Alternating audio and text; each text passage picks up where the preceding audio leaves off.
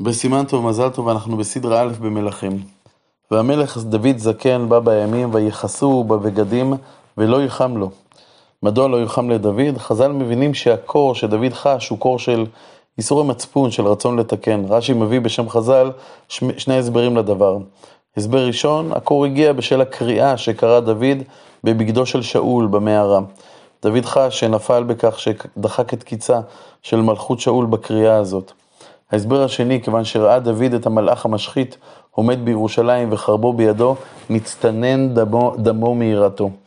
דוד בזקנותו מתבונן אחורה ומתמלא ברגשות אשם, שמא הוא לא נהג עם מלכות שאול בכבוד הראוי לה, בחותכו את בגד שאול, או שמא הוא חש בעוצמת החטא שבמניין של ישראל, חטא שהוביל את המגפה לפרוץ ואת המלאך המשחית להשחית. אנחנו שקראנו את ספר שמואל עומדים נדהמים מאצילות רוחו של דוד עם שאול. אנחנו גם יודעים שאת המניין של ישראל עשה דוד כי השם הסית אותו לעשות כך בגלל החטאים של ישראל. אבל דוד לא מוצא לעצמו מנוח מייסורי נפשו. לקור הזה מוצאים הרופאים פתרון. ואמרו לעבדיו, ויבקשו לאדוני המלך נערה בתולה, ועמדה לפני המלך, ותהי לו סוכנת ושכבה בחיקך, וחם לאדוני המלך. ויבקשו נערה יפה בכל גבול ישראל, וימצאו את אבישג השונמית, ויביאו אותה למלך, והנערה יפה עד מאוד. ותהי למלך סוכנת, ותשרתהו, והמלך לא ידע. דוד שמלא בייסורי חרטה על עברו, מוצא כאן לנכון לעשות תיקון לחטאו עם בת שבע. הוא מצוי עם נערה יפה עד מאוד, אבל הוא לא ידעה. ואם הזכרנו את חטאי דוד, הרי בתגובתו לסיפור כבשת הרש, מזדעק דוד וחורץ את דינו, ארבעתם ישלם. ארבעתיים, פי ארבע. ודוד משלם בארבעת ילדיו, אמנון, תמר, אולי זה היה הילד שמת, אבשלום, וכאן מגיע הבן הרביעי, סיפור אדוניה. ואדוניה בן חגית מתנשא לאמור, אני אמלוך. מתנשא זה ההפך ממה שאמור להיות מלך ישראל, עליו נאמר בדברים, לבלתי רום לבבו מאחיו. ואולי רק בהתנסות הזאת, אה, מספיק בה כדי ללמד אותנו שאדוניה לא ראוי למלוך. ויעש לו רכב ופרשים וחמישים איש רצים לפניו. ראינו כבר אצל אבימלך כש, שכשאדם שהמלכות אינה הביטוי הפנימי של נשמתו מנסה להפוך את עצמו למלך, המעשה הראשון שלו היא התנהלות חיצונית של מלכות. לתת לאנשים מסביב את ההרגשה שיש כאן אדם שראוי למלכות. ולא עצבו אביו מימיו לאמור מדוע ככה עשית. אף פעם דוד לא העציב אותו, לא נתן לו ביקורת. ואדוניה רואה בזה סימן שלאבא שלו יש חולשה אליו. נקודה, נקודה דמיון נוספת בין אבשלום לאדוניה הוא היופי שלהם, וגם הוא טוב תואר מאוד. והנקודה האחרונה היא הגיל שלו. כעת אמנון ואבימלך מתו, והוא הבא בתור למלוך, ואותו ילדה אחרי אבשלום. והיו דבריו עם יואב בן צוריה ועם אביתר הכהן ויעזרו אחרי אדוניה. שני מנהיגים דגולים שהולכים אחרי אדוניה. מדוע? אצל אביתר זה לכאורה פשוט, אביתר הכהן ידע שדוד מעדיף את צדוק על פניו, אולי לכן הוא הלך עם אדוניה. אבל מדוע יואב? רש"י מבאר שיואב ידע שליבו של דוד כבד, כבד עליו על, על זה שהוא הרג את אבנר ואת המסע ואת אבשלום, והוא חשש שהוא יצווה את בנו שיעלה אחריו להינקם ביואב. לכן יואב רצה שאדוניה ימלוך על ידי תמיכתו, ובכך הוא יזכה לאהבתו. אבל אפשר גם לומר שלא רק עניינים אישיים היו כך, יואב היה נאמן לשלום המלכות. הוא חשב שאדוניה, שנולד בחברון ולכן הוא היה בסביבות גיל 40, ראוי למלוכה, ולא אחד למשל כשלמה שהיה עדיין ילד. וצדוק הכהן ובניה בן יהוידע ונתן הנביא ושמעי ורי והגיבורים אשר לדוד לא היו עם אדוניהו. כלומר, ככל הנראה הם התרחקו מהמעגל שסבב את אדוניה. בעיני אדוניה נדמה היה שדוד גמר את הסוס, הוא זקן, הוא חלש, והוא רואה כאן הזדמנות לפעול. ויזבח אדוניהו צאן ובקר אומרים אבן הזוחלת אשר אל עין, אצל עין רוגל. ויקרא את כל אחיו בני המלך ולכל אנשי יהודה עבדי המלך. אדוניה קורא לכל אחיו, לכל אנשי יהודה, לטקס המלאכה לעין רוגל, אחד מהמעיינות שהיו אז באזור ירושלים. צריך להבין מדוע הוא לא מזמין את דוד, או מדוע הוא לא מדבר איתו על כך. הוא גם לא מזמין את נתן הנביא, ואת נתן הנביא ובניהו ואת הגיבורים ואת שלמה אחיו לא קרא. המלמי מסביר שאדוניה הבין שיש מגדולי הממלכה שמתנגדים לו. לכן רצה אדוניה לקבוע עבודות בשטח. קודם יעשה כינוס, שבסופו כל ראשי העם יקראו אדוניהו המלך, והוא לא רצה שבעצם אה, יבואו אנשים שיפריעו לתוכנית שלו. ויאמר נתן אל בת שבע, אם שלמה לאמור, הלא שמעת כי מלאך אדוניהו בן חגית, ואדוננו דוד לא ידע? ועתה לכי יעצך נא עצה, ומלטי את נפשך ואת נפש בנך שלמה. כלומר, אם, אם אדוניה ימלוך, הרי הוא ידאג להרוג גם אותך ואת גם את שלמה. וכעת נתן הנביא מוסיף דברים שמבהירים את הסיבה שבגללה שלמה לא הוזמן להכתרת אדוניה, ובגללה גם החיים שלה ושל בנה נתונים בסכנה אם באמת יוכתר אדוניה. לכי, ובואי אל המלך דוד, ואמרת אליו, הלא אתה, אדוני המלך, נשבעת לאמתך לאמור, כי שלמה בנך ימלוך אחריי, והוא יושב על כיסי. ומדוע מלך אדוניהו? אתה נשבעת, ששלמה ימלוך אחריך. ודוד מלכנו הרי תמיד ממלא את שבועתו. אז יש לשאול, אנחנו אף פעם לא שמענו על השבועה הזאת עד עכשיו. מדוע היא לא סופרה לנו עד כה? ננסה לענות על זה בהמשך. מכל מקום, עכשיו ברור למה שלמה לא הוזמן. הרי הוא היה מתחרה למלוכה. אה, בין כך ובין כך נחזור עכשיו לדברי נתן לבת שבע. נתן ממשיך ואומר לבת שבע, והנה הנה עודך, עודך מדברת שם עם המלך, ואני אבוא אחרייך ומילאתי את דברייך. וזה באמת מה שבת שבע עושה. ותבוא בת שבע אל המלך החדרה. והמלך זקן מאוד ואבישג השונמית משרת את המלך. ותיקות בת שבע ותשתחו למלך ויאמר המלך אה, מה לך? בשמה בת. ותאמר לו אדוני אתה נשבעת באדוני אלוהיך לאמתך כי שלמה בניך ימלוך אחריי והוא יושב על כיסי. ואתה הנה אדוני המלך ואתה אדוני המלך לא ידעת. ויזבח שור ומרי וצאן לרוב ויקרא לכל בני המלך ולאביתר הכהן ולאויב שר הצבא. מצד שני, ולשלמה עבדך לא קרה. ואתה, אדוני המלך, עיני כל ישראל עליך להגיד להם, מי ישב על כיסא אדוני המלך אחריו? והיה כשכב אדוני המלך עם אבותיו, והייתי אני ובני שלמה חטאים. כלומר, אם תשאיר ככה את המצב ואדוניה ימלוך אחריך, אנחנו נמות. והנה עודנה מדברת עם המלך ונתן הנביא בא. ויגידו למלך לאמור הנה נתן הנביא.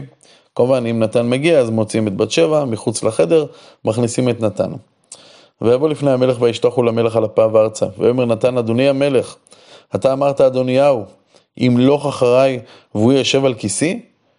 נתן אומר זו בתמיהה גדולה, ומוסיף ומסביר את תמיהתו, כי, כי ירד היום, ויזבח שור ומרי וצאן לרוב, ויקרא לכל בני המלך ושרי הצבא ולאביתר הכהן, והנם אוכלים ושותים לפניו, ויאמרו יחי המלך אדוניהו. ואגב כל זה מוסיף נתן הנביא ואומר, ולי אני עבדך, ולצדוק הכהן, ולבניהו בן יהוידע, ולשלמה עבדך לא קרה. ונתן מסיים בשאלה, אם מאת אדוני המלך נהיה הדבר הזה, ולא הודעת את עבדיך מיישב על כיסא אדוני המלך אחריו? כלומר, האם כל הדבר הזה היה תכנון של כבוד המלך, אלא בסך הכל לא הודעת לי את כל הסיפור הזה? השאלות של נתן לדוד הן שאלות שהתשובות ידועות גם לנתן וגם לדוד. ויען המלך דוד ויאמר, קראו לי לבת שבע ותבוא לפני המלך ותעמוד לפני המלך. לכו תקראו לבת שבע ומביאים ישר את בת שבע. וישבע המלך ויאמר, חי אדוני אשר פדה את נפשי מכל צרה. כי כאשר נשבעתי לך, באדוני אלוהי ישראל לאמור, כי שלמה בנך ימלוך אחריי, והוא יושב על כיסי תחתיי, כי כן אעשה היום הזה. אני הולך לקיים את השבועה הזאת, אבל לקיים אותה היום. ותיקות בת שבע אפיים ארץ, ותשתחו למלך. ותאמר יחי אדוני המלך דוד לעולם. ופתאום דוד הופך להיות לאקטיבי, הוא קם, מקפיד להעביר את ההוראות שלו לתחום המעשה. ויאמר המלך דוד, קראו לי לצדוק הכהן ולנתן הנביא ולבניהו בן יהוידע. הולכים לקרוא להם, ויבואו לפני המלך. ויאמר המלך להם, קחו עמכם את עבדי אדונכם, והרכבתם את שלמה בני על הפרדה אשר לי, והורדתם אותו אל גיחון. ומשך אותו שם צדוק הכהן ונתן הנביא למלך על ישראל. ותקעתם בשופר ואמרתם, יחי המלך שלמה. ועליתם אחריו, הוא בא וישב על כיסי, והוא ימלוך תחתיי, ואותו ציוויתי להיות נגיד על ישראל ועל יהודה. דוד מקפיד פה על כל פרט ופרט, הולכה של שלמה לטקס המשיכה תהיה על הפרדה של דוד המלך. אה, המשיכה למלך תהיה אך ורק על ידי צדוק הכהן וגם על ידי הנביא נתן. הוא גם מצווה על התקיעה של השופר, הוא מצווה על הקריאה יחי המלך. הוא מסיים בכך שצריך להושיב את אה, שלמה על הכיסא הדוד אחרי סיפור המשיכה. ויען בניהו בן יהודה את המלך ויאמר אמן כן יאמר אדוני אלוהי אדוני המלך. כאשר היה אדוני עם אדוני המלך כן יהיה עם שלמה. ויגדל את כיסאו מכיסא אדוני המלך דוד. והציווי של דוד מתבצע בפועל. אבל לפני זה נשאל, מה קורה פה? מדוע לא סופר לנו על השבועה של דוד לבת שבע, ששלמה ימלוך? מדוע נראה דוד כל כך חסר אונים בתחילת הפרק, ופתאום הוא קם ומתנער וחוזר להיות דוד המלך המוכר והעוצמתי? אולי ניתן לומר שלמרות שדוד קיבל את הנבואה על, על המלכת שלמה, הוא לא יודע אם אחרי החטא שלו, השם באמת יקיים את הטוב שהוא הבטיח לו. הרי אבותינו לימדו אותנו שאדם צריך לפחות שמא, יגרום החטא. ודוד שחש עד יומו האחרון בחובת התשובה שמוטלת עליו, מחליט להיות פסיבי בשאלת בחירת היורש. הוא משאיר את זה לקדוש ברוך הוא, שהוא יקבע מי ימלוך אחריו. והנה נתן הנביא מגיע ודורש את מלכותו של שלמה. ואם הנבואה כעת באה ודורשת את זאת, דוד מפסיק את הפסיביות וחוזר להנהיג גם גם בעניין הזה. ולכן השבועה של בת שבע לא סופרה עד כה, כיוון שלדוד לא היה ברור אם היא תקוים. ודוד מחליט שמשיכת דוד תהיה פומבית לעיני כל ישראל. וירד צדוק הכהן ונתן הנביא ובניה בן יהודה והכרתי והפליטי וירכיבו את שלמה על פרדת המלך דוד ויוליכו אותו על גיחון. ויקח צדוק הכהן את קרן השמן מן האוהל. לוקח את שמן המשחה מהאוהל, האוהל, האוהל שארון הברית נתון בו. וצדוק לוקח משמן, משמן המשחה שהכין משה רבנו. וימשך את שלמה ויתקעו בשופר ויאמרו כל העם יחי המלך שלמה. בהמלכה של אדוניהו מוזמנים בני המלך, והשכבה הגבוהה. בהמלכה של שלמה באים כל העם. זה מדהים. כל העם הולכים למעיין הגיחון להמליך את שלמה, אבל בני המלך והנכבדים נמצאים בעין רוגל, ממליכים את אדוניה. אף אחד לא מודע לשני. מעניין הדבר שאנחנו אלפי שנים אחרי האירועים האלה, יודעים שמעיין גיחון עד היום ממשיך להוציא מים חיים מבטן האדמה, אבל עין רוגל נסתם כבר לפני אלפי שנים, כנראה ברעידת אדמה. ההבדל הזה שאותו אנחנו מכירים, מבטא את ההבדל בין שלמה שנמשך במעיין הגיחון, שמבטא את נצח המלכות של דוד, מול אדוניהו שנמשך בעין רוגל, שהנביאה שלו הייתה זמנית וקצרה. נחזור לש... לש... לשמחה במשיכת שלמה למלך. והעלו כל עם אחריו, והעם מחללים בחלילים, ושמחים שמחה גדולה, ותיבקע הארץ מקולם. ואז כאשר כל הארץ נבקעה מקולם, רק אז הכל מגיע לאדוניה ולאנשים אשר איתו.